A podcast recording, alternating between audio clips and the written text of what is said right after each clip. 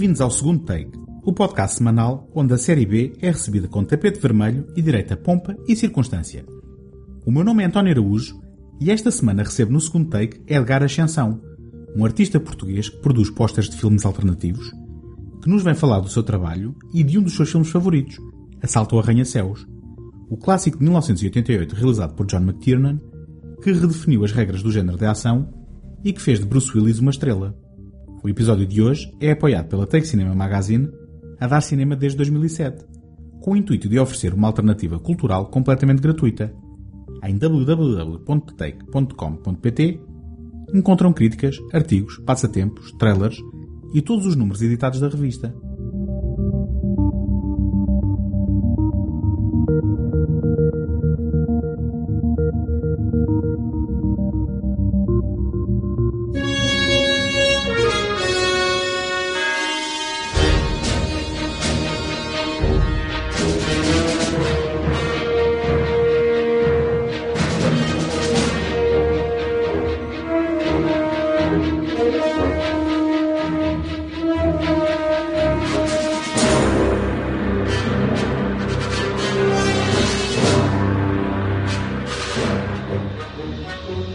Desde que me lembro de gostar de cinema, que me lembro de me perder com a arte utilizada para promover os filmes. Especialmente os cartazes acompanhados no foyer por lobby cards com fotografias de cenas que iríamos ficar a conhecer no escuro da sala onde a magia acontece. Normalmente eram pintados e, quando eram bons, encapsulavam o espírito do que se passava no ecrã. Nesse aspecto, eram como que uma extensão do fascínio provocado pelo filme que nos acompanhava para fora da sala. Comprei muitos livros de bolsa Europa América com adaptações dos meus filmes favoritos em miúdo, pela possibilidade de os ler e reler, mas mais importante que tudo, porque representavam um cartaz em ponto pequeno que eu podia levar para todo lado no bolso. Além disso, descobri uma veia colecionista ao recortar todos os cartazes que encontrava nos jornais a que tinha acesso, para os colar sistematicamente em cadernos de variados tamanhos e formatos. Infelizmente, este trabalho rudimentar de corte e costura perdeu-se nos recantos do tempo, mas o treino serviu-me mais tarde quando finalmente tive um leitor e gravador de VHS, pois construí as minhas próprias capas customizadas aproveitando cartazes e imagens encontradas em revistas. Claro que era um trabalho amador. Nunca tive jeito para desenho ou para trabalhos manuais, mas ao mesmo tempo sentia que produzia algo especial, uma espécie de edição de colecionador só minha. E é precisamente nas edições especiais e de colecionador que aparece mais tarde, com o advento do DVD e do Blu-ray, muita da arte alternativa, oferecendo novos e refrescantes olhares sobre os filmes por vezes da autoria dos próprios autores dos cartazes originais. A pintura manual, entretanto, deu origem ao trabalho de montagem fotográfica com o auxílio do computador e houve uma mudança radical de paradigma. Mas foi também o estreitar de ligações ao nível global, através da internet, que viu florescer o fenómeno dos cartazes alternativos feitos por fãs. Edgar Ascensão é um artista português que produz e partilha na internet pósteres alternativas de filmes. Além disso, produz edições especiais em DVD que envergonham muitas edições oficiais. Mas já vamos falar disso. Antes de mais, bem-vindo Edgar e obrigado por teres aceito o convite para estares aqui. Obrigado eu. Uh, é sempre um prazer poder partilhar. Olha Edgar, um, o que é que apareceu primeiro? Foi a paixão pelo cinema ou foi a paixão pelo desenho? Uh, ah, acho que surgiu ao mesmo tempo. Tipo, eu sempre me lembro de, de desenhar e ver filmes. Uh, no momento em que em que junta as duas coisas é que também já foi um bocadinho mais tarde. Mas, uh, pronto, quando era miúdo, eu lembro, eu, eu, não me lembro de qual foi o primeiro filme que eu vi. Uh, também não me lembro qual foi o primeiro desenho que eu fiz. Mas, uh, sim, houve ali uma altura em que comecei a ver mais filmes e deixei de desenhar tanto. Ou seja, quando era criança, fui, fui perdendo o, não foi a vontade, fui perdendo o hábito de desenhar hum. uh, para começar a ganhar o hábito de ver mais filmes. Mas uh, eu estava a ouvir a falar de, dos seus recortes e, e, das capas de, de VHS. Eu fazia o mesmo. Eu, eu também juntava capas de, de videocapas da TV Guia, TV 7 uhum. Dias. Ainda hoje, tipo, lá em casa dos meus pais estão lá duas pastas em, em capas, em micas. Tipo, umas 500 capas, mais ou menos que é que eu vou fazer com aquilo? mas também não os deito fora, deixas lá estar.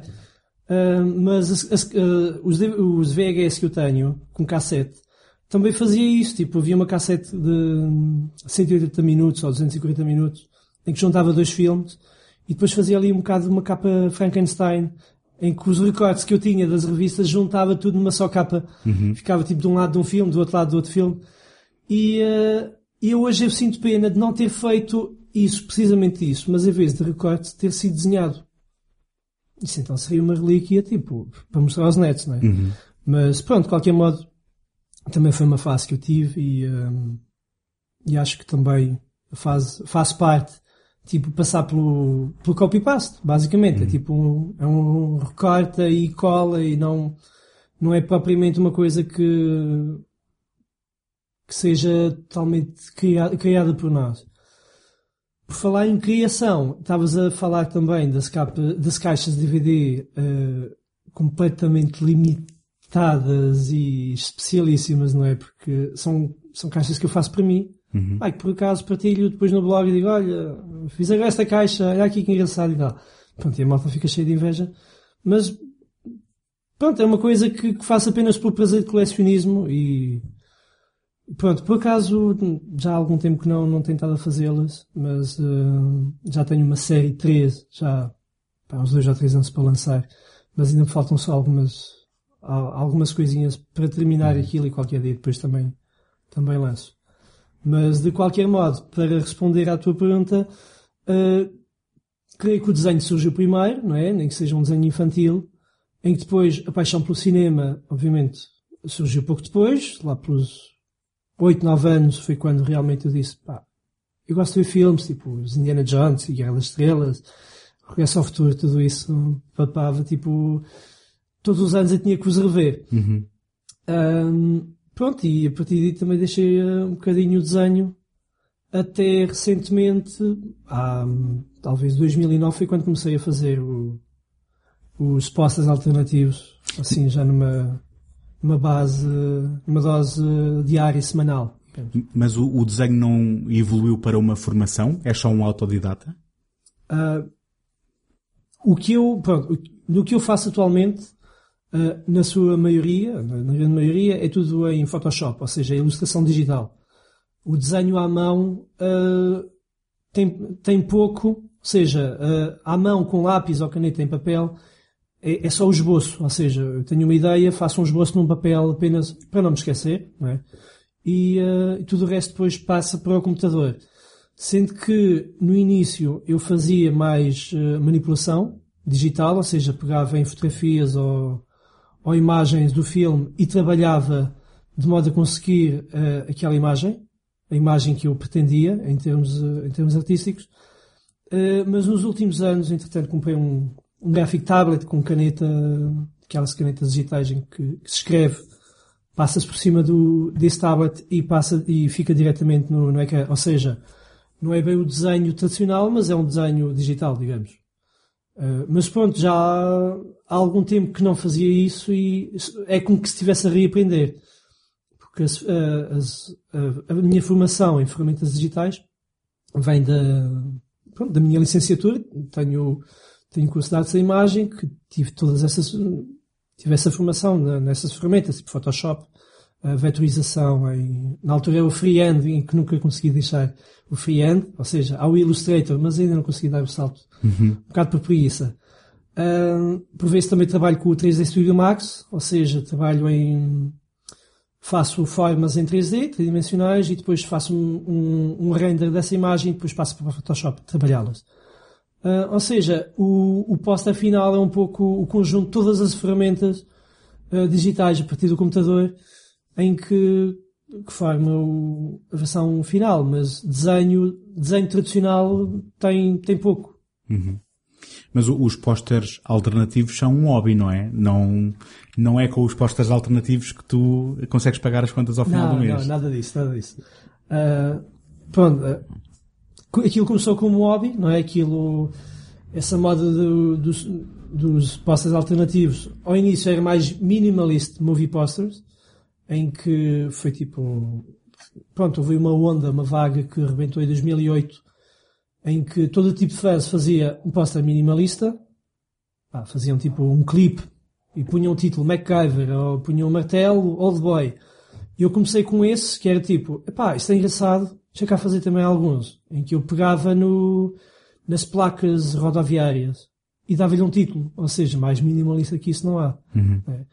E claro, depois, à medida que eu ia vendo esses meus posters, tipo no Pinterest e no, no Tumblr e tudo, e eu, pá, isto está, está a ser espalhado, deixa cá fazer mais alguns. E aí já começava a trabalhar um bocadinho mais a ideia, mas sempre um bocadinho no minimalismo.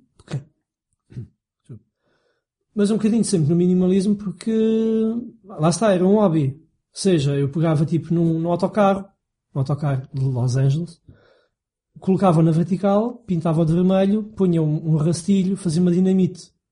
Era o Speed. Ou seja, era para o Sim. filme Speed. Ou seja, era sempre assim, tipo, juntava eh, duas ideias para lhe dar assim um, um trocadilho. Ou seja, era, era uma coisa também mais, relativamente mais fácil de fazer, sendo que tinha uma ideia já hum, por detrás dela que tornava um bocadinho distinto de todos os outros.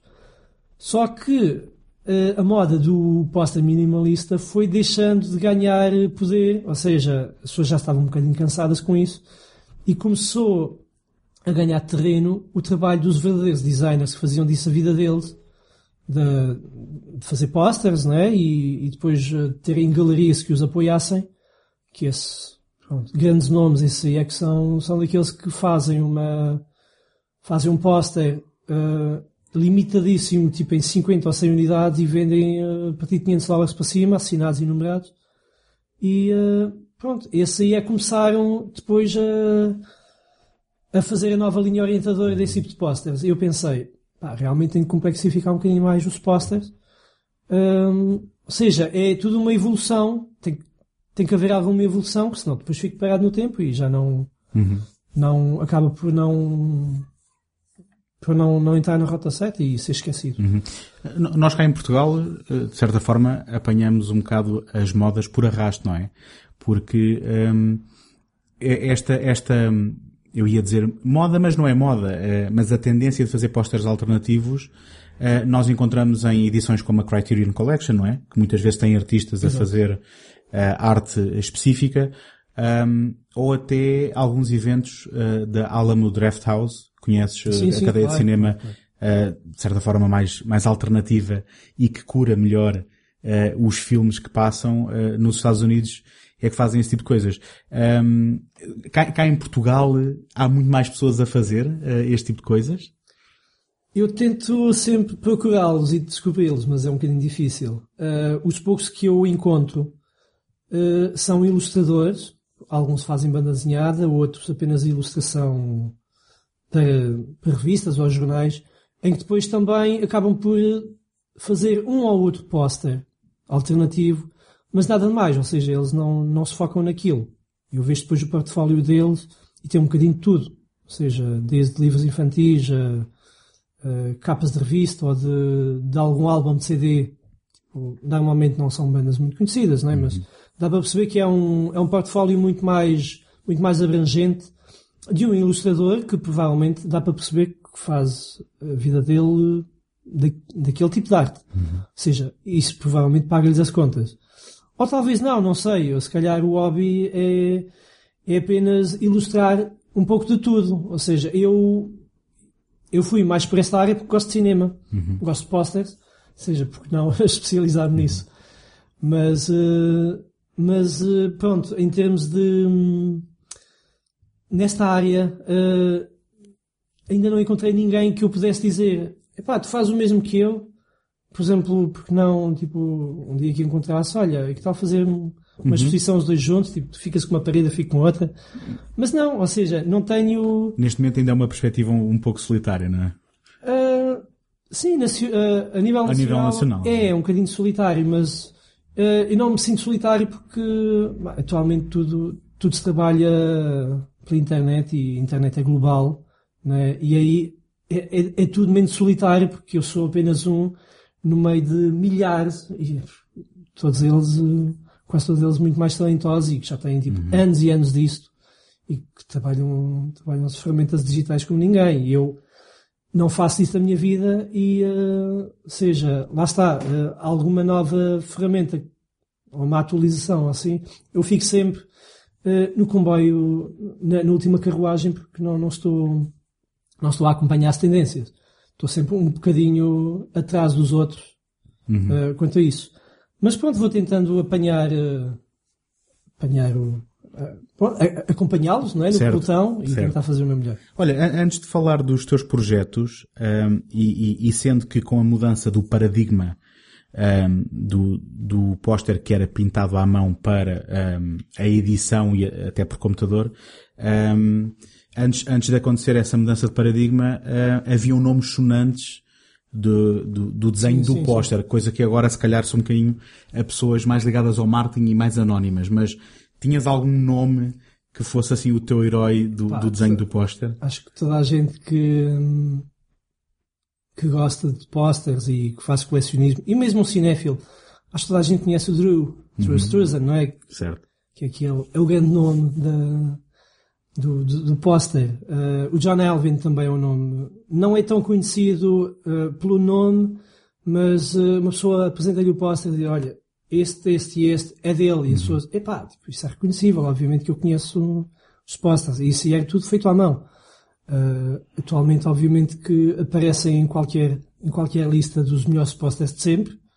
Não é? Um... Tens algum que seja aquele que te impactou mais ou que de certa forma te inspirou mais? Epá, não. Há muitos. Há, há uns quantos que, que eu diria que se tivesse poderia fazer cópias, mas acho que isso também é um bocadinho é um bocadinho redundante, uhum. mas obviamente que essas cópias já, as verdadeiras, as reproduções originais, isso já, já chegaram a alguns milhares, não é? Tipo, não, não, não, já não, não tenho capacidade para adquirir um, mas caso conseguisse colocar algum na parede, ah, entre o póster original do, do Saltilhos da Arca Perdida, o, o original do, do Star Wars, obviamente, uhum. Blade Runner, The Thing, uhum. não sei, todos eles pintados à mão, não é? Sim, sim. Uh, na altura acho que um, o bom póster era o póster pintado à mão.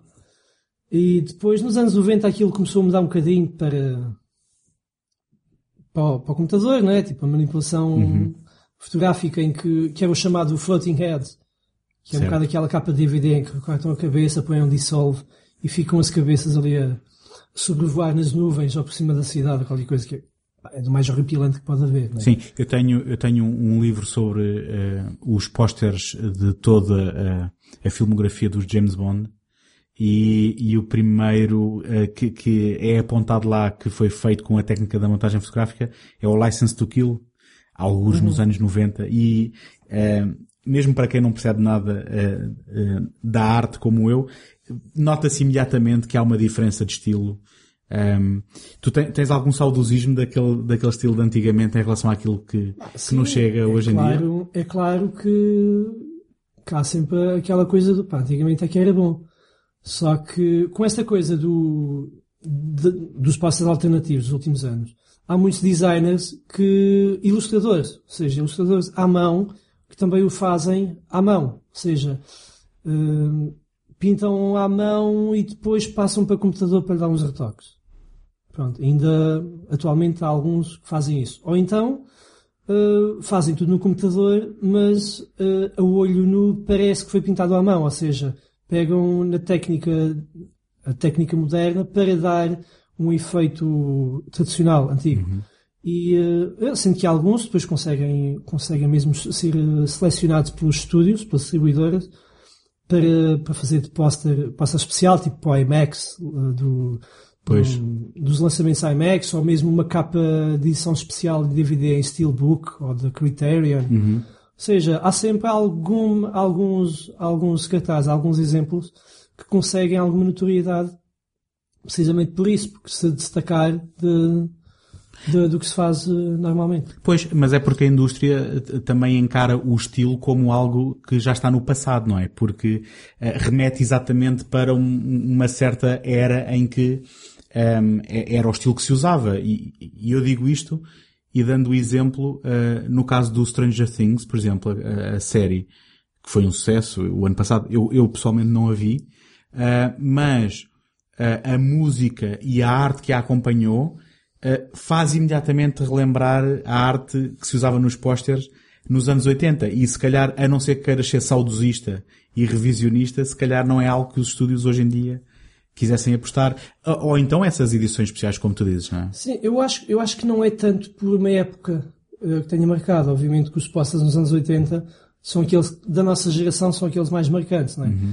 Mas um, eu acho que tem um bocadinho a ver mesmo com o género artístico em que se deixou, tentou-se deixar um bocadinho o, o, computador para se passar mais uh, ao toque humano, à arte que se deixa num, num cartaz, mesmo que seja uh, estilo anos 80 ou alguns que fazem como se fosse um póster do Saul Bass, não é? Aqueles mais anos 60, mais, mais é? retro. Uhum. Um, eu acho que é mais, é mais por aí, é do tipo, é diferente, é, é original e é, é, é, muito mais humano do que tipo entregar um póster a uma, uma entidade de marketing e uhum. pá, punham aí as cabeças dos atores que é para despachar.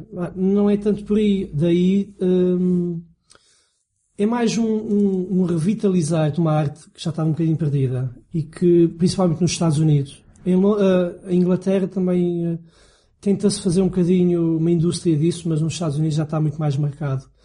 Que é hum, que são os artistas fazerem uh, esses os próprios posters, uh, por exemplo, um, por modo de serigrafia. Uhum. Ou seja, eles pegam no, no seu design, eles dividem aquilo por, por cores, em SMIC, e vão por camadas, tipo, primeiro vem o amarelo, depois vem o azul, e, ou seja, isso aí fazem uma, uma edição limitada, por exemplo, fazem 50 cópias daquilo, que aquilo não é, por exemplo, o, o meu modo de trabalhar é diferente, porque não, não faço isso a minha vida, e lá está, é por hobby, então eu faço ilustração, em tamanho razoável, e depois mando imprimir, ou seja, fica em papel fotográfico, não é, não é tão, não, não chega àquela categoria de fazer, tipo, o póster nasce nas mãos, não é? Sim, é um trabalho papel, manual, não é? Manual, sim, para fazer uma cópia Tipo, é preciso dispensar bastante tempo para, para conseguir uh,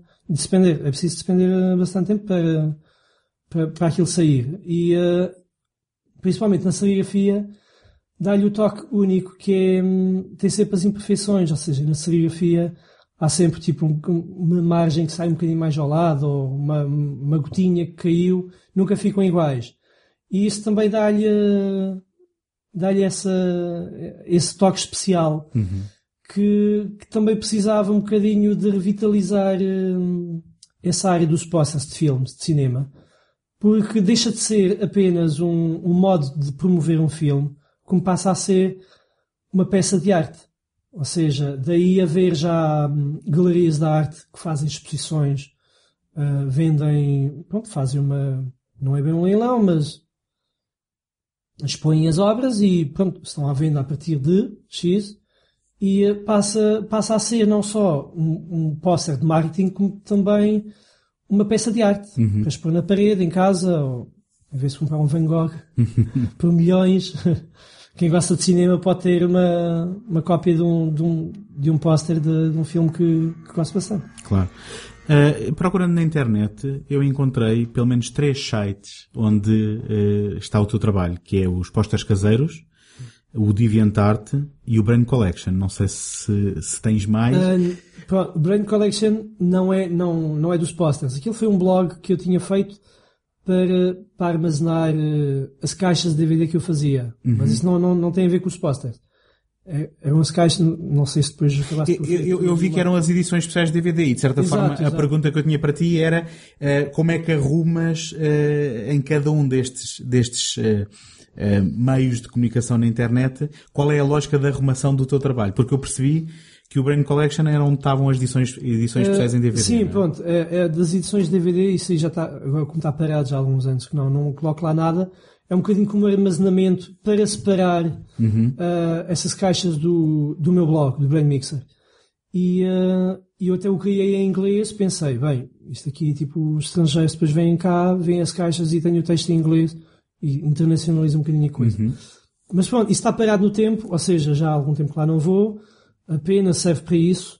Uh, quanto aos posters, eu tinha começado com a página de Eventart, que é, é um dos maiores sites de, de armazenamento de, de, arte do mundo. É quase seja, um Pinterest para os artistas, não é? É- Exato, pode sim, Ser, pode sim. ser designado assim. É, eh, é um bocadinho mais porque aquilo dá para passar, eh, dá para enviar mensagens e dar eh, créditos e, e badges e tudo.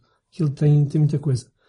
Mas, hum, obviamente, passando daí depois para o Facebook, obviamente tem que ter uma página de Facebook só para aquilo, não é? Eu ia colocando no meu perfil, eh, só pensei, pá, não, eu tenho que ter uma página só para isso, porque depois vem algum estrangeiro e, e baralha-se aqui no meio de tudo, em que tive que dividir o trigo do joio.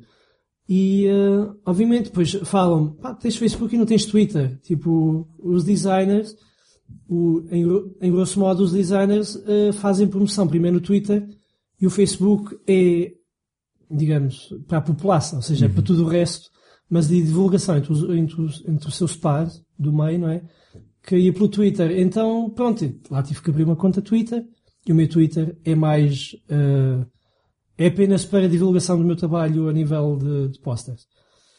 Eh, pronto, e depois tenho sempre, tenho sempre outros sites que, que vou colocando ou não. Depois, às vezes, eh, descubro que, não sei, depois aquilo, eu mal coloco um póster, quando alguém gosta, depois aquilo vai espalhando e depois vou ver, já está no Pinterest, sem eu a meter. Ok. Nos Tumblrs, eu faço pesquisa por imagem no Google e aparecem já em, em, em diversos sites que eu pego um bocadinho o controle àquilo e é um bocadinho, um bocadinho difícil conseguir acompanhar o, até onde é que aquilo vai. Depois, Ou pelo menos até, até onde é que o nome segue a arte, não é? é, o problema, é um bocadinho o problema é esse, é que por vezes partilham o póster, mas depois não tem a minha referência, ou põe o meu nome, mas não tem o link para a minha página, e é um bocadinho, é um bocadinho frustrante, porque depois, eh, tipo, toda a gente gosta e às vezes eu vejo lá nos comentários de um tópico que já tem meio ano, em que dizem, epá, esse póster, onde é que eu posso comprar? Pois. E olho para aquilo e tipo, pois não tem nome, não tem link, olha, tipo, perdi um potencial cliente, né? É um bocadinho difícil.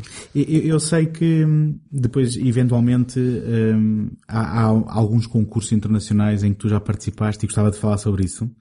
Mas estava curioso, sendo, sendo isto um hobby, qual é a, a tua hum, inspiração ou motivação para arrancar com um projeto? Quando decides que vais fazer um póster do filme A ou B, eh, tens algum tipo de lógica ou é aquilo que, que num determinado momento te apetece? Uh, depende. Uh, pronto. uh, a, primeira, a primeira regra é fazer de um, de um filme que eu gosto. Ou seja, os primeiros posters que eu fiz é tudo de filmes que eu adorava ver, que revi imensas vezes, que são mais marcantes para mim.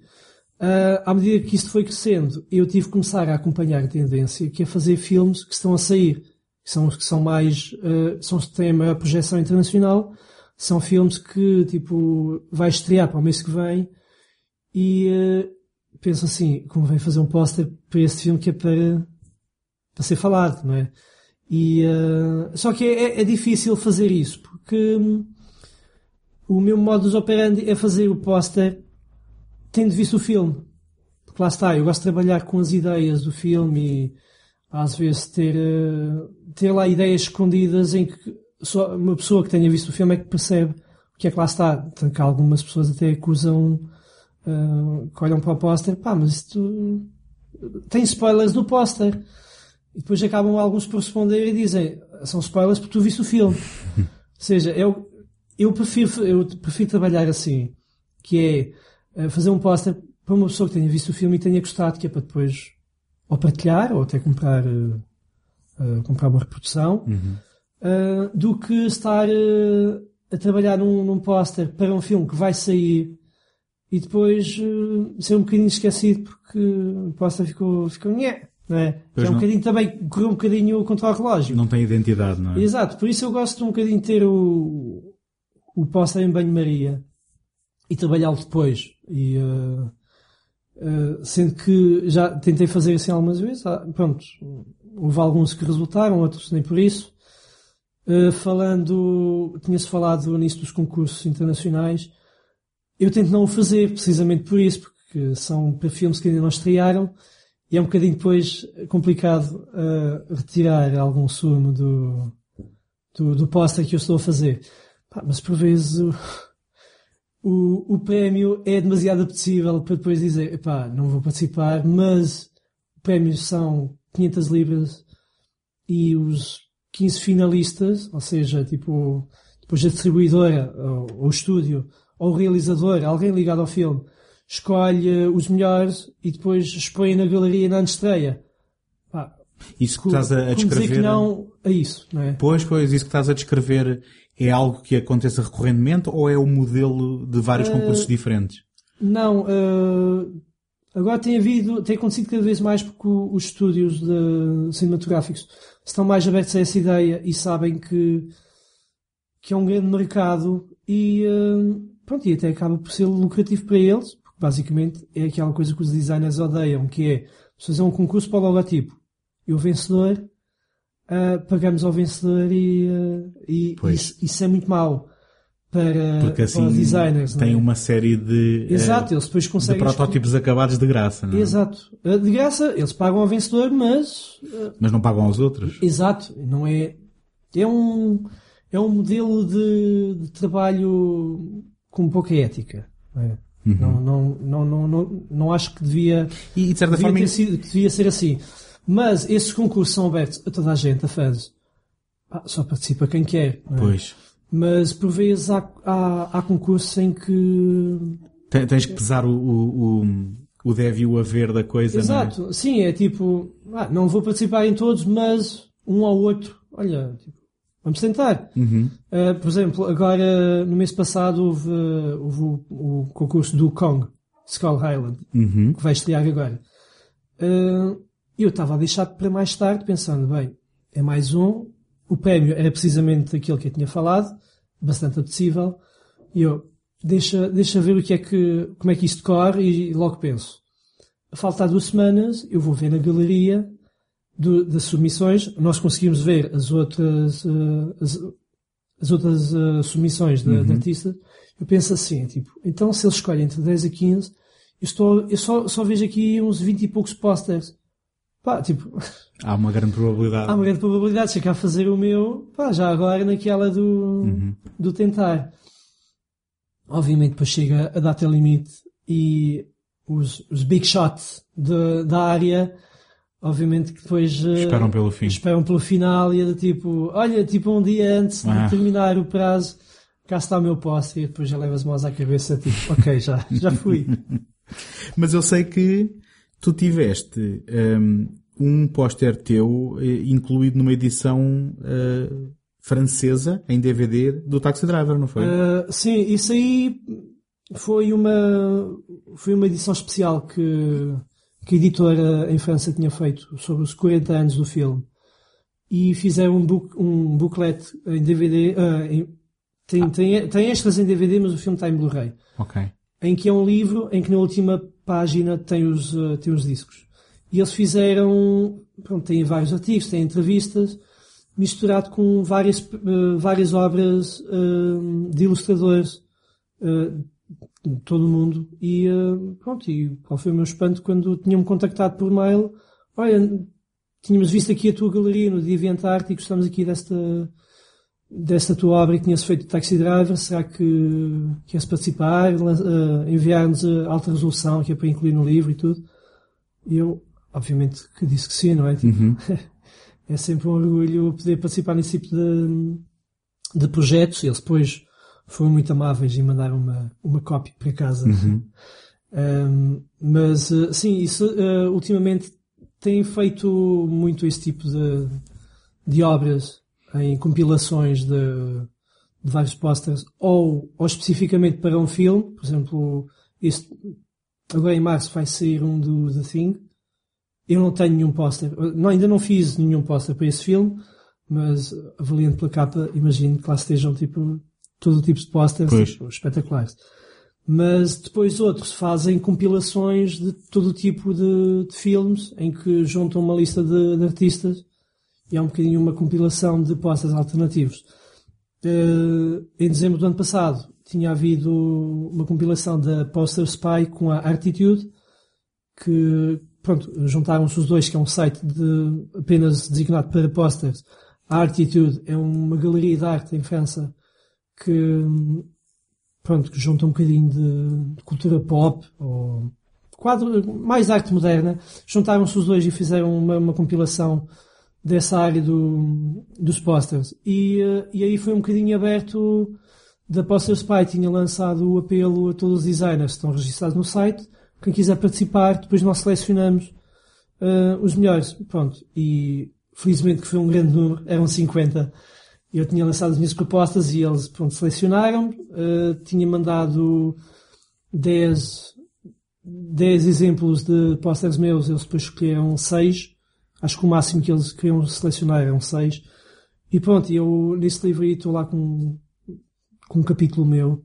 E também okay. é sempre porreiro. Estar um bocadinho no meio do, do rebanho, não é? Sim, sim, sim. Para dar uh, um bocadinho a entender. estou lá no meio, faço parte deles, que não é o tal trabalho solitário que sinto a nível nacional. É?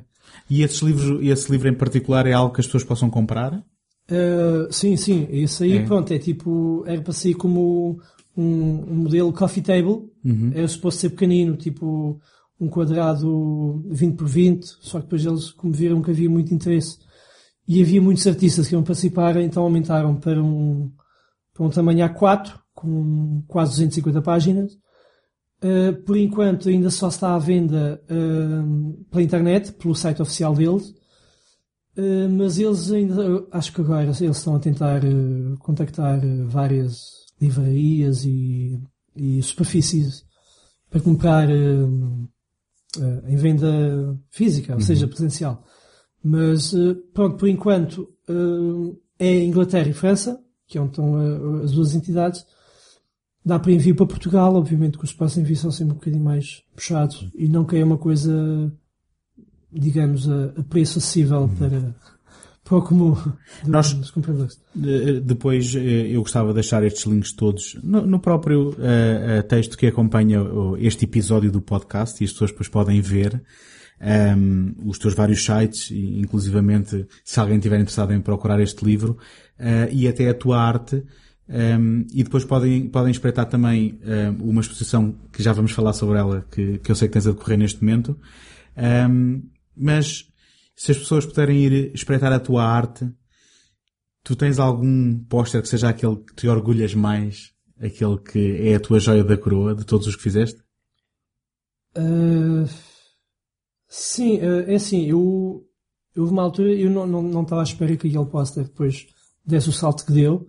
Ou seja, eu fiz, pronto, fiquei contente pelo resultado final, só que, tipo, naquilo, no espaço de dois meses, aquilo depois deu a volta ao mundo, explodiu de uma maneira que eu não estava à espera, que é o póster do Interstellar. Ok. E lá está, foi um póster que eu tinha feito na altura de, da estreia do filme, eu vi o filme em estreia, gostei muito do filme e eu pensei, pá, tenho que fazer um póster para isto Aquilo lá, lá saiu em uma ou duas semanas. E uh, pronto, não só é o, é o póster mais falado, em que diversos sites tipo, de referência de, da comunidade cinéfila e de, de tipo, pronto, de, dessa área, em que o partilharam, falaram no filme, divulgaram e tudo, como também é o meu best-seller no, nos sites de vendas, ou seja, okay. Uh, acabam sempre por comprar a caneca ou a capa de iPhone ou a t-shirt. Isso deixa-me orgulhoso pelo póster. Teve sucesso crítico e comercial, não é? Exato, teve o, o melhor dos dois mundos, que, é, que é, é, sempre. Tu, quando dizes, quando dizes saiu em duas semanas, é o trabalho desde que uh, decidiste a fazer o póster até que ele saiu. É, sim, é, sim. é, um, é a duração média de. Um... Ou, ou, é, ou é consoante uh, o projeto? Não, uh Depende, porque eu tenho os meus cadernos de esboços e que eu vou apontando as ideias. Eu às vezes abro o meu caderno e ainda lá tenho ideias tipo, de há dois anos. Uhum. Eu penso, pá, está aqui isto para uma ideia que eu tenho que fazer, mas eu depois já não tenho tempo. Pois. E, e deixo a listar, a marinar, não é? Por vezes aquela ideia transforma-se noutra coisa. Mas hum, no momento em que pego, ok, tenho que fazer o passo para isto. A partir do momento em que eu abro um ficheiro, uh, pode demorar duas horas, uma noite inteira, que isso deitar mais três, quatro da manhã, atualmente tem sido cada vez mais uh, recorrente. Por vezes uh, pode demorar um, dois meses, é difícil.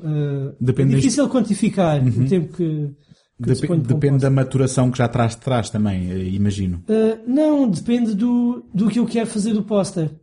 por vezes ainda mantenho um bocadinho aquele aspecto minimalista, que eu digo, a ideia é esta, e eu não quero estar a confundir o, o observador com vários elementos à volta, ou seja, eu mantenho aquela ideia mais minimal como o, o ponto central do póster, mas depois há outros que tenho que, quero, quero juntar-lhe muitos elementos e dá, dá algum trabalho. E depois, tipo, deixo o póster como acabado, de manhã, depois desligo o computador, de manhã vou lá e olho assim, tipo, pá, isto não está a resultar.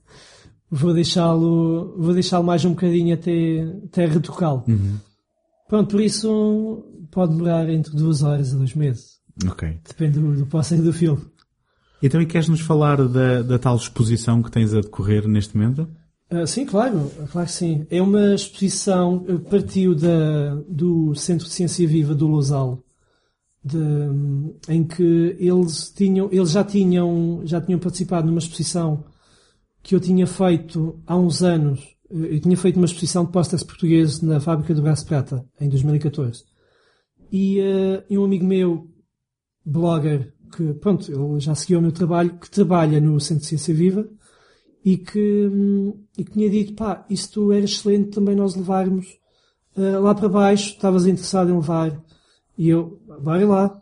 E pronto, a Câmara de Grândola depois é que adquiriu aquela coleção e expôs na Biblioteca de, de Grândola, em que ficou lá meio ano, mais ou menos.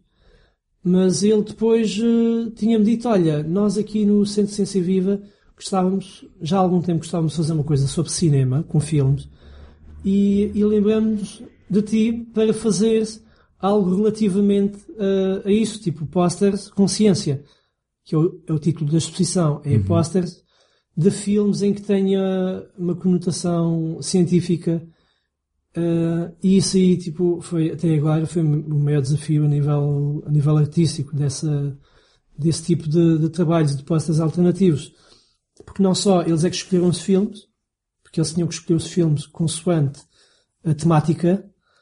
Uh, por exemplo, eles escolheram o Godzilla, o original, sobre a energia nuclear, ou o, The Martian, Perdido em Marte, por causa da, da exploração espacial e de recursos uh, de outros planetas. Ou seja, cada filme tinha, tinha um tema, genética, robótica, tudo isso. E eles quando me lançaram, quando me mandaram a lista, eu fiquei tipo, uau, wow, pera lá.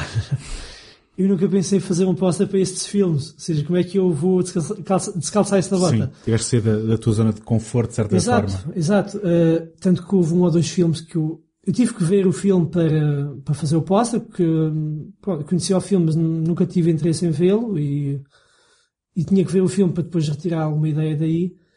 Uh, mas ele tinha dito, olha, mas sem crise, uh, diz-me quanto tempo é que tu precisas para fazer 25 cartazes, é um 25 filmes, e disse, pá, 25 filmes, isso é obra, é, é muita massa. E uh, ele tinha dito que ele foi em janeiro do ano passado e disse, pá, tipo, consegue-se fazer num ano? E eu, num ano, me di contas e eu, pá, talvez, na época do verão é sempre tramado porque quase não, não pego no computador. Mas disse, olha, talvez depois em setembro fazemos um ponto de situação para depois saberem se contam comigo ou não. Em setembro, disse 25, eu tinha 10 feito. ou seja, eu, mas pronto, dos outros 15 eu tinha, tinha mais ou menos tudo, tudo ordenado e tinha a maior parte das ideias já pré-definidas, que às vezes é um bocadinho, é o mais difícil, é ter uma ideia para proposta, que é o que é que eu vou fazer. Pronto, e eu, eu estava um bocadinho mais descansado, que é, ah, tenho as ideias pré-definidas, é só meter mais à obra que eventualmente há de sair. E pronto, lá foi. Ou seja, o mês de novembro e dezembro foi um bocadinho. Foi um bocadinho uma corrida contra a relógio, não é? Uhum. Que era tipo. Tenho que fazer uh, este póster esta noite, amanhã tenho que trabalhar já naquele. E pronto, felizmente consegui. Uh, acho que tentei subir um bocadinho a fasquia, não é? Que não podia ter só pastas minimalistas, não é? tinha que subir um bocadinho o, nível de complexidade do, do cartaz, porque pá, é uma exposição, não é? Não é uma coisa que eu coloco online e ou gostam ou não gostam. Ali é uma, uma exposição em parceria com, com uma entidade em que pá, eles estavam à espera de um, de um, certo nível de qualidade que eu estava com algo receio que eles ficassem um bocadinho desiludidos com o que eu lhes apresentei.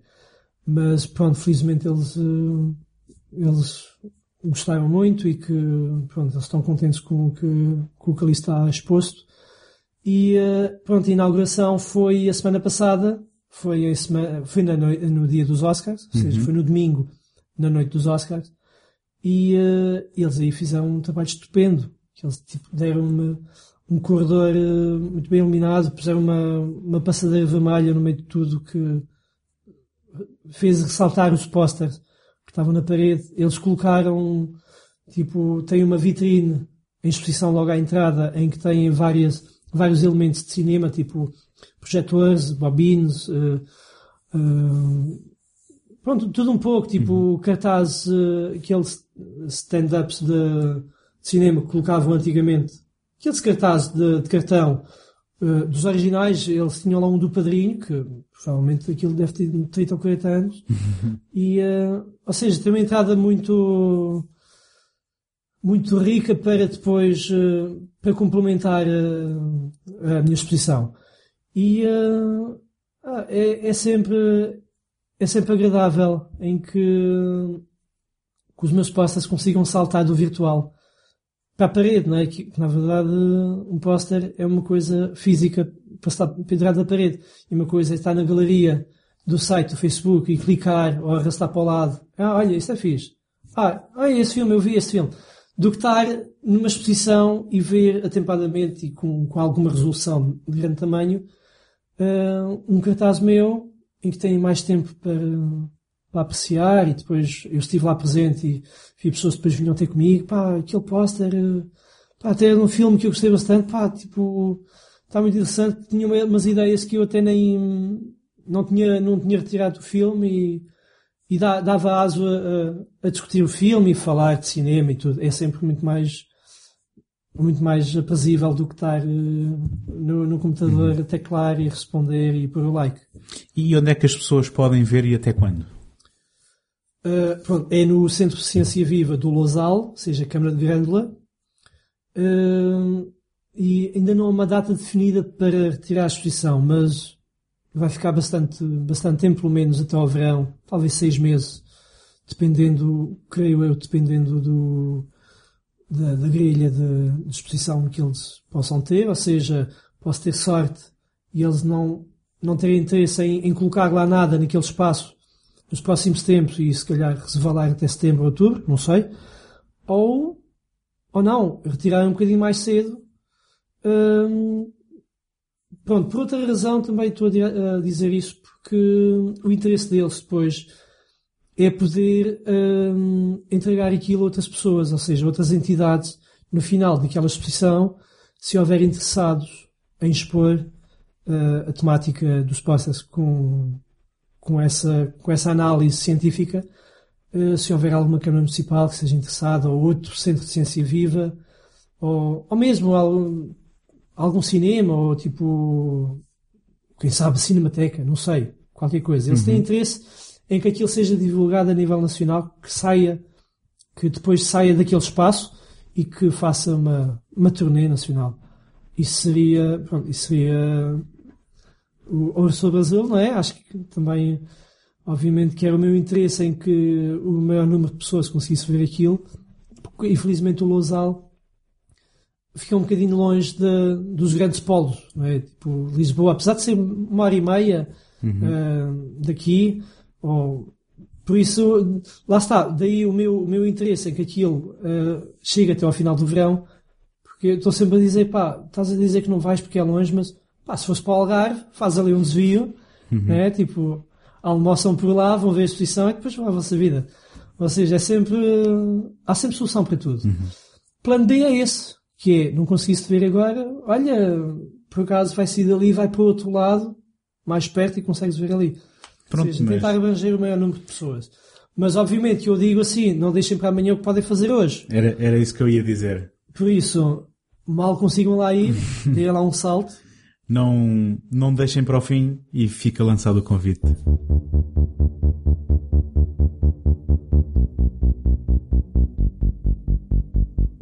A vossa opinião é muito importante para o segundo take. Peço-vos que deixem uma crítica positiva no iTunes para ajudar a dar visibilidade ao programa. Se conhecem quem possa gostar do que aqui faço, partilhem o podcast e ajudem-me a chegar a mais pessoas. Se estão a ouvir este programa pela primeira vez e gostam do que ouvem, podem subscrever o segundo take em qualquer plataforma ou sistema, via iTunes, Stitcher, Castbox, RSS ou qualquer aplicação de podcasts da vossa preferência. Podem também visitar a página segundotake.com, seguir-me no Facebook e no Instagram e enviar as vossas opiniões e sugestões para segundotake.gmail.com.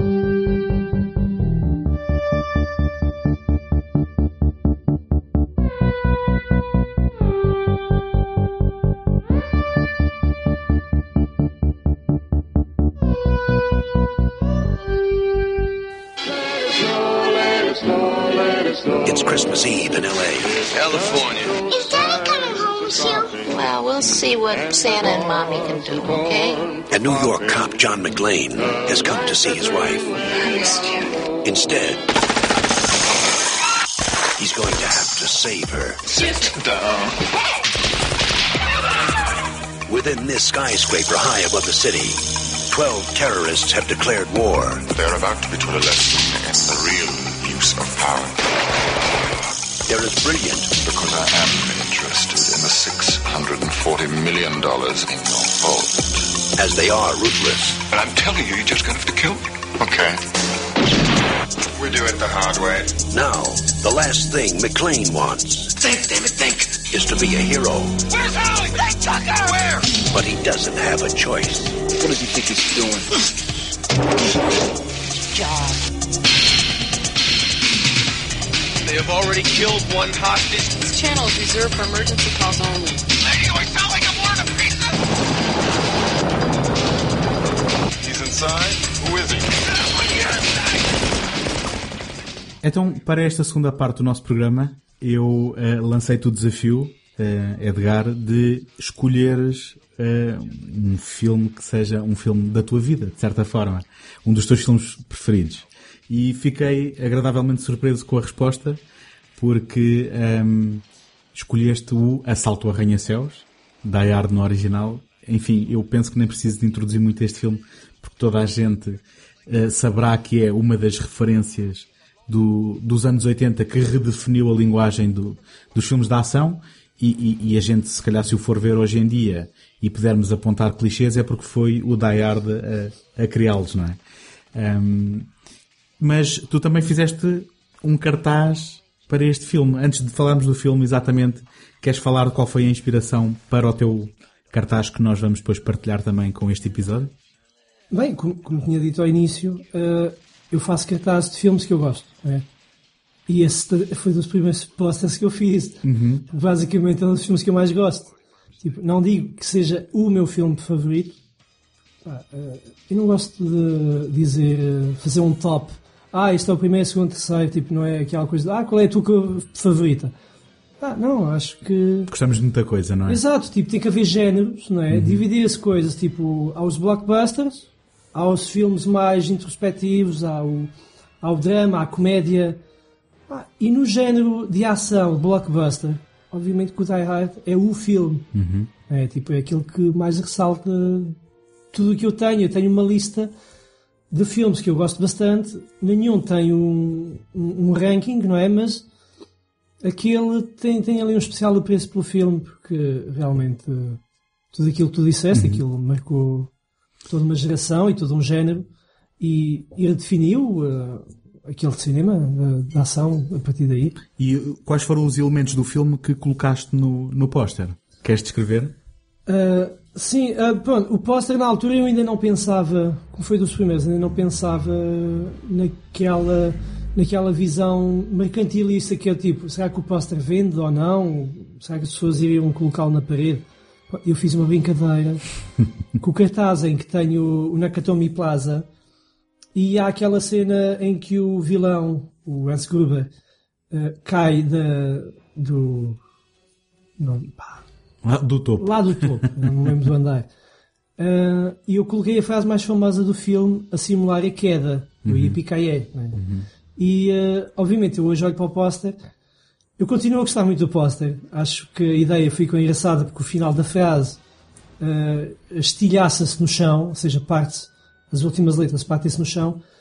Uh, mas eu, nos últimos meses tenho estado a pensar que eu gosto tanto do filme e tenho que fazer uma nova versão para o filme. Tenho que fazer outro póster. Que não Mais- funcione só como piada, não é? Exato, tem que ser um póster mais abrangente em que depois também possa, possa conseguir ter alguma visibilidade para além do, do que consegui fazer com, com o que eu tenho. Mas eh, não só por causa disso, porque também realmente eh, tenho que fazer mais pósteres para filmes que eu mais gosto. Não, porque não posso fazer uma versão, mas porque não fazer duas ou três? É. Eu, eu, curiosamente eh, tenho que confessar que, tal como falei na, na introdução do programa, eh, em que fazia também os meus cartazes com os meus cortes e costura, ahm, e, e não sei como é que arranjei o filme, eh, na- ou, ou uma gravação de TV, ou, espero que ninguém esteja a ouvir, alguma pirateação de VHS para VHS, mas lembro-me que eh, andaria no sétimo ou oitavo ano, sétimo, oitavo, nono ano quando eh, consegui uma cópia do filme. E também fiz uma, fiz um cartaz customizado para esse e lembro perfeitamente porque por alguma razão tinha conseguido arranjar uma daquelas caixas de VHS da CBS Fox, que era mesmo a distribuidora do filme. Isto só em jeito de curiosidade. E depois, por alguma razão, a coisa não me, a, o- a caixa não tinha o plástico de fora. Então o que eu de colar. eu colei literalmente, eu forrei, sabes, com aquele, com aquele papel transparente de forrar os livros da escola. sim. Então eu colei os elementos na caixa de plástico e depois forrei a tirar as bolhas. com, sim, eh, e na, na altura, muito possivelmente com alguma foto do cartaz da edição em VHS tirada de um set ou qualquer coisa do género. Não sei se lembras do jornal O o Eh, Set. não, não. Um, ou, ou bem, Blitz não tinha tanto uh, cinema, era mais música. Portanto, deve ter sido um set de uma coisa assim dessas. Ah, eu, a minha, minha base, minha base material era mais as revistas, tipo, teve sete dias, teve mais que tinham os videocapas e tinham lá o- os resumos e sinopses Uhum, com alguma fotografia. Era com o que eu me baseava, na verdade. Pois. Mas eh, estavas a falar quando o tinhas visto. Eu, eu agora, de repente, eu lembrei-me da primeira vez que vi o filme, eu era miúdo, uh, vi-o na RTP. Uh, já não sei em que ano, não sei se foi em estreia ou se foi numa repetição, pouco tempo depois. Mas foi talvez ali em 91, 1991, o filme é de 88, ou seja, provavelmente tinha sido a estreia. E que eu lembro-me de eu ter visto na televisão a publicidade e eu dizer, eu quero ver esse filme. E a minha mãe ter dito, pá, não, que amanhã, amanhã tem escola, vou gravar o filme e depois vês, uh, vês depois. E ela lá gravou, eu não vi no dia seguinte, mas vi no sábado de manhã. que ainda me lembro, a minha mãe parece que me preparou tudo para eu ver tipo um dos filmes que mais me marcou na vida, que foi tipo, viu na sala, ela fez o meu almoço. E eu fiquei a ver o filme enquanto almoçava na sala, tipo, parecia tratamento de 5 estrelas. E eh, pronto, eu lembro de ter visto o filme e ter ficado tipo, uau, eu tenho que rever isto outra vez. E tipo, passado uma ou duas semanas, já tinha a cassete gravada, ou seja, era, era a minha cópia. Não tive que depois estar a arranjar uma cópia por aí, uma, uma, uma cópia oficial. Depois o meu pai tinha visto o filme também, ele fez questão de tirar os intervalos e tinha ali uma cópia limpinha, apesar de ter o símbolo da RTP, canal 1. Ah, mas pronto, durante muito tempo era a minha, a minha versão oficial.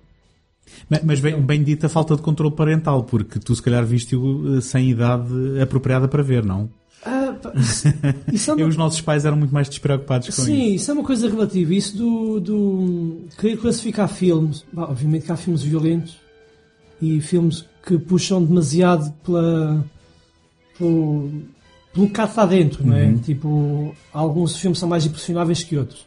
Mas pá, eu lembro-me de ver o, o Tubarão do Spielberg com 6 anos. Pois. Meu irmão era mais velho que eu, ele teve pesadelos nessa noite e eu tipo, pá, estava naquela do, pá, eu gostei, obviamente assustei-me, vi aquele susto no filme, mas depois não marcou, não, não fiquei com, com problemas psicológicos. Eu pessoalmente Seja- também, mais depressa, me proibiam de ver um filme porque tinha aulas no dia a seguir do que por causa do conteúdo, porque se Exato, fosse no sábado exato. podia ver o que quisesse, não é? Exato.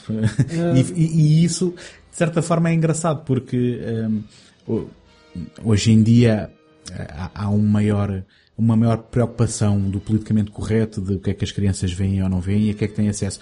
E com razão. Ah, mas eu acho que também infantilizou um bocadinho. Uh, depois, o, o o processamento de, de amadurecimento Sim. da criança, não é? Porque eu, eu sei que toda- todas as pessoas que me dizem que foram alimentadas com filmes de terror quando eram crianças, hoje são cinéfilos. Gostam de cinema, gostam de ver filmes.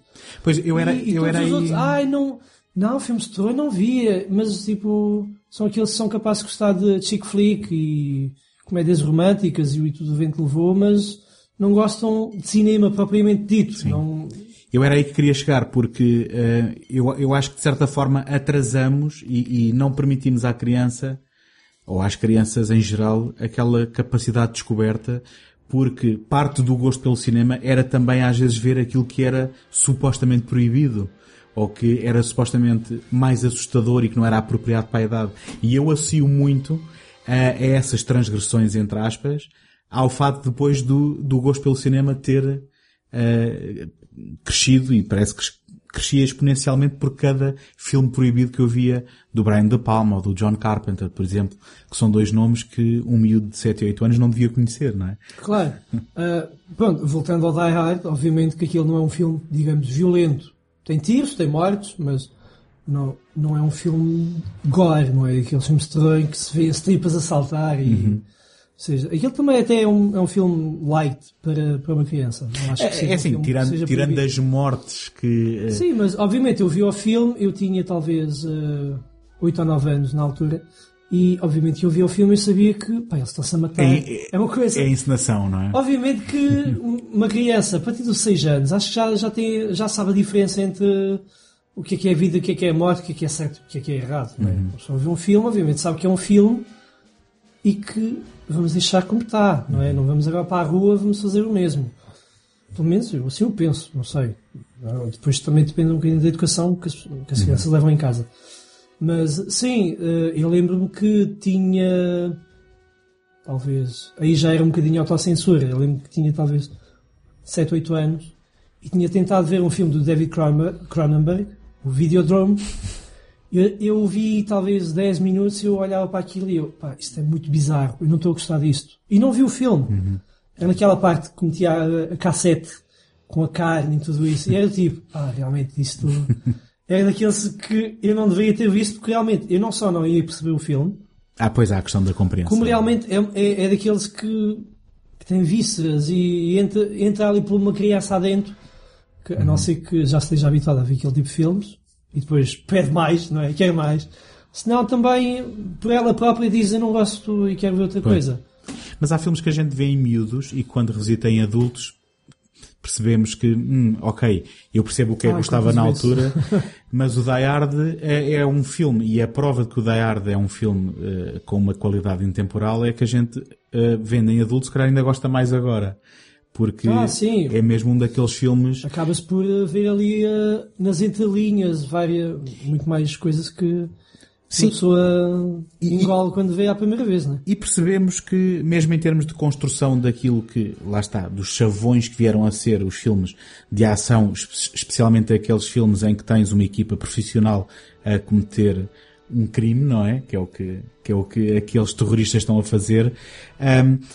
O- há, há quase, há quase uma precisão, ahm, digamos, de, de funcionamento mecânico para o argumento do, do Die Hard, onde tudo encaixa e é um daqueles filmes que consegue levar o seu tempo a caracterizar as personagens, em que nós conseguimos conhecer eh, muito em pouco tempo de quem é o John McClane, de qual é a situação com a mulher eh, e, e o que ele ia tentar fazer naquela viagem, de que é um peixe fora d'água, sem que, sem prejuízo eh, para a própria propulsão da narrativa. Ou seja, é um daqueles filmes que, em última instância, é um prazer ver, não é? Sim, sim. eh, tanto que o, argumento eh, é ensinado nas escolas de cinema nos Estados Unidos. Tipo, é um, é um exemplo para seguir a clássica estrutura de, de guião, como se deve escrever toda a evolução de um, de um argumento, pelo menos para cinema de ação, não é? Obviamente que isso não pode, pode se aplicar para, para dramas ou outro- outros géneros, mas daquele género em que apresenta eh, personagens, há um conflito, resolução, o, o clímax e a resolução do conflito. E aquele é dos melhores exemplos ahm, dos mais bem escritos e toda a estrutura está toda eh, encaixa perfeitamente e, e como estavas a dizer ao início do- dos personagens serem apresentados com pouco eh, há, há- há elementos em que basta mostrar uma fotografia em que tipo a fotografia está na moldura passam-na para baixo tipo a esconder a moldura não é preciso palavras basta dizer olha Transmite ali- muito, não é? Exato, tipo, ah, há um problema ali no relacionamento ou qualquer coisa. E eh, tudo isso não é só, não é só diálogos, é, é, é cinematografia, é, é a expressão do ator quando, quando está a reagir a isso. Ou seja, tem ali muito de- do, do talento também do, do realizador, que realmente ele conseguiu espremer até ao máximo o que, o que tinha em mãos. I wanted this to be professional, efficient, adult, cooperative, not a lot to ask. Alas, your Mr. Takagi did not see it that way, so he won't be joining us for the rest of his life. We can go any way you want us. You can walk out of here or be carried out. But have no illusions. We are in charge. So, decide now, each of you. And please remember, we have left nothing to chance.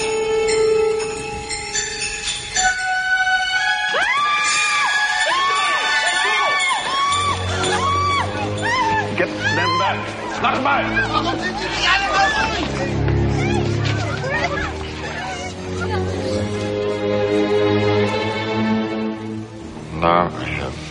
Machine gun. Ho, ho, ho. A security guard we missed. Usually up and he's growing fat on a pension. No, no, no. This is something else. Was habe ich dir gesagt? Was habe ich dir gesagt? Ich will, dass es keiner sieht. Sabes que eu, eu li eh, ainda esta semana, curiosamente, uma, uma trivia sobre o filme que eu não conhecia. Ah, eh, e isto aqui é um à parte completamente irrelevante, mas é só por curiosidade. Que ahm, supostamente havia no argumento um pormenor de que os terroristas sincronizavam os relógios todos no princípio do filme quando estão a juntar na, na garagem. Um, e que depois isso era um elemento que ao longo do filme iria permitir ao John McClane identificar quem é que era terrorista e e quem não era. E essa cena depois eventualmente foi cortada porque um, supostamente a fuga deles era para ter acontecido uma ambulância, só que quando o realizador se apercebeu que não há nenhuma ambulância na garagem, decidiu cortar todas as cenas na garagem que pudesse revelar essa, essa, essa coisa. E ficaram uns resquícios ainda desta linha narrativa que foi abandonada na cena em que o John McClane encontra o Hans Gruber e ele está-se a fingir ser um, um, um, uma vítima em que ainda há uma, um, um pormenor grande da montagem que há um grande plano Sim. do relógio. Eh, Enfim, achei, achei curioso um, não só a questão da própria da própria montagem de um filme, não é? Ser quase como um ser vivo, não é? Que se vai mutando. Exato, é que é, é tal de ser vivo, porque eu estava a falar do argumento, aquilo foi um argumento que levou, tipo, imensa, tipo, muitas mãos passaram por ali Uhum. e foi retrabalhado e reescrito muitas vezes, porque eu pensava, quando disseste o trivia, pensava que ias dizer o mais conhecido. Qual é é? que, originalmente, aquilo é baseado num, num livro Uhum. dos anos 50, o Nothing Lasts Forever, em que tinham pegado nesse livro para escrever um guião, um argumento para cinema, em que originalmente era para ser o Comando 2. Era para ser o filme para o Schwarzenegger. Ou seja, era a sequela do filme de 1985, Comando. Ok. No momento ok. em que o Schwarzenegger disse pá, não, não quero fazer a sequela para esse filme, vou fazer outra coisa qualquer, e eles então tiveram que reescrever de modo a, a não deitar aquele trabalho para o lixo. E, claro, foi um daqueles exemplos em que, eh, ao retrabalhar o, o, o argumento, Uhum.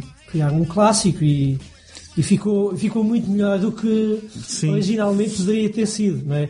Mas nos anos 80 isso acontecia muito hum, em pegar tipo no- no argumento e tentar vendê-lo a quem quisesse comprá-lo e ok eh, vou vend- eh, temos aqui este projeto vamos tentar arranjar o Stallone para fazer um filme de ação para ele e o Stallone tipo olhar para aquilo e dizer pá, mas isto, tem demasiado humor eu quero que isto negro e eh, muito mais negro e dramático e quero matar muita gente eles, eles dizerem tipo, pá, não, hum, pá, o filme não queremos que seja isso. Então, olha, obrigado na mesma. hum, e partiu para outra. O Stallone acabou por fazer o Cobra. E aquele argumento teve que ser reescrito para se transformar no, no Caça-Polícias Uhum, do, do Eddie Murphy, porque na altura o Eddie Murphy já estava a dar nas vistas por causa, por causa do 48 horas. E pronto, é um bocado assim, tipo, retrabalhar um, um guião antigo para depois ah, acabar por, ah, Sim. É- por dar para outro, para outro formato. Dan- Dando a volta a esses exemplos eh, curiosos que estás a dar, o próprio Die Hard da Vingança, o terceiro filme, eh, era um argumento chamado Simon Says, que alguém eh, num estúdio eh, decidiu que, olha, eh, está aqui um bom argumento e isto podia ser um, um bom filme para o John McClane. E então deram Exato. também a volta de maneira a que o vilão fosse o irmão do Hans Gruber e Exato. encaixassem lá o... Eu, eu agora, pronto, eu, na altura do Strivia, eu tinha lido que havia um dos filmes, eu já não sei qual deles é que era, em que depois aquilo em Hollywood, aquilo pronto, era tudo aquela bolha do tipo, vamos a este ou vamos àquele, vamos transformar isto. E havia ali muita coisa que era, por exemplo, uma possível sequela do Iron Mortífera, eh, se não fosse feita naquela altura, pegavam no argumento e o faziam para outro filme, ou seja, eh, o Iron Mortífera 4, eh, ok, não vamos fazer já o 4, ah, então pegamos isso e fazemos um novo Die Hard.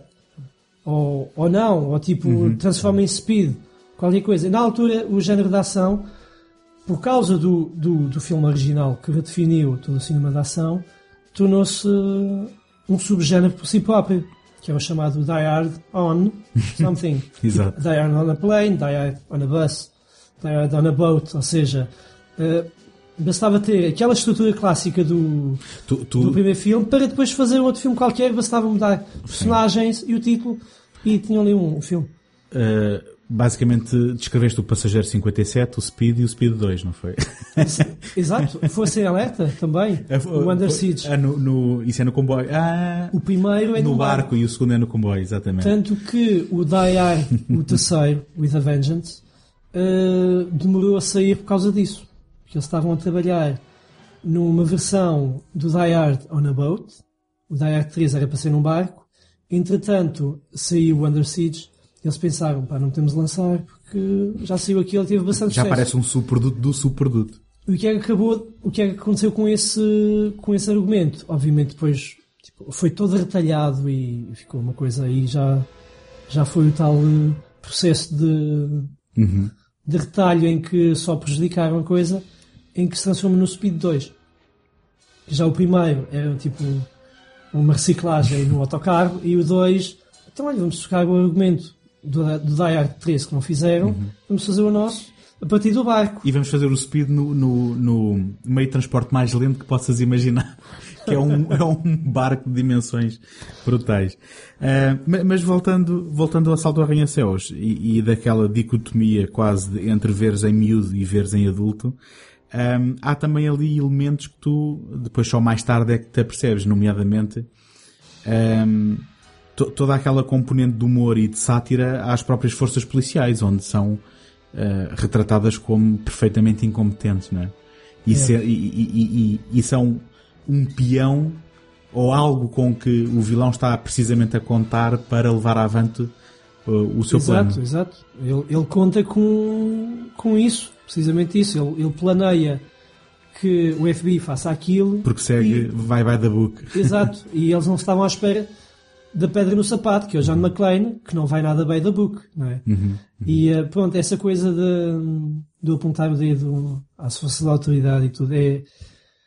Há sempre, há sempre qualquer coisa que numa segunda vez em que tu vês o filme, ou na terceira, pronto, quando tu revês o filme, está sempre a tirar eh, novas análises do que é que o filme é. E Sim. isso é que torna um bom filme, não é? Que é, eh, tu podes rever o filme e retira sempre qualquer coisa dele de novo. Mr. Mystery Guest. Are you still there? Yeah, I'm still here. Unless you want to open the front door for me. I'm afraid not. But you have me at a loss. You know my name, but who are you? Just another American who saw too many movies as a child? Another orphan of a bankrupt culture who thinks he's John Wayne, Rambo, Marshall Dillon. I was always kind of partial to Roy Rogers, actually. I really like those sequin shirts. Do you really think you have a chance against us, Mr. Cowboy? Yippee-ki-yay, motherfucker. E mesmo aqueles pormenores eh, de, de- que, que- que mais tarde vão ter o seu payoff, não é? É Quase a arma de Chekhov, eh, como por exemplo eh, ele vir desconfortável no avião e o outro dar-lhe a recomendação para tirar os sapatos e, e para enrugar os dedos na, no, no tapete e depois vai ter eh, consequências mais tarde quando eles percebem que eles estão descalço e acaba Exato. por ser uma, uma barreira ao, ao John McClane, que neste filme era uma pessoa comum, não é? Numa situação extraordinária, enfim, um polícia competente, mas uma pessoa comum numa situação extraordinária e que depois progressivamente foi, foi ficando mais uma máquina imparável. E, e- e indestrutível. Estes, estes últimos filmes, a partir do terceiro, são completamente intragáveis, não achas? Não, o, o último se aproveita mesmo o terceiro. O terceiro, eu gosto A do partir terceiro. daí, ah, não, já caiu, caiu no seu próprio clichê Uhum. e tentar exagerar e colocar o CGI lá pelo meio e Sim, são sim. realmente para esquecer. Eles ultimamente estão a falar num reboot, em que, já, já há alguns anos, em que é um bocadinho usar a estrutura do Padrinho 2, que se passa no presente e no passado. E, e que seria para aproveitar, tipo, nos anos 70, quando ele era polícia em Nova York. E obviamente lá a gente diz, ah, claro, vocês fizeram um reboot para depois usar o novo ator e fazer uma nova série a partir daí. Mas E parece uma pior ideia de sempre. essa. Exato, levou, levou tanta. O, o tal backlash, não é? Tipo, houve tantas críticas negativas em todo o lado que eles tipo, puseram aquilo de molho, tipo. "Eh, já vamos ver o que é que vamos fazer com isto. É que há, há- há premissas que só se consegue exprimir até um certo ponto. É, é, e na realidade, ahm, prequelas. O que é que é uma prequela? Prequela é contar histórias para tirar o mistério de histórias que, precisavam, que não precisavam de ser explicadas mais. Sim. Não é? E, Sim. e basicamente, para que é que a gente quer saber de- Uma da, das, ah, uma das melhores da juventude do John McClane? Não é? Claro, Quando, Uma das melhores prequelas que há, ah, que fizeram, é uma que não era suposto ser, tipo, podia ser uma sequela, que é o Indiana Jones e o Templo Perdido. é só uma prequela porque ele tinha que situar aquilo sem nazis, ou seja, eles não queriam os nazis como, como vilões e tinham que colocar aquilo num mundo em que ainda não havia nazis, não havia a tensão da Segunda Guerra Mundial e fizeram-no antes do primeiro filme. E é só prequela por causa disso. Eles não vão buscar elementos do primeiro filme nem nada. É só para dar uma nova namorada ao Indiana Jones, para dar um novo vilão.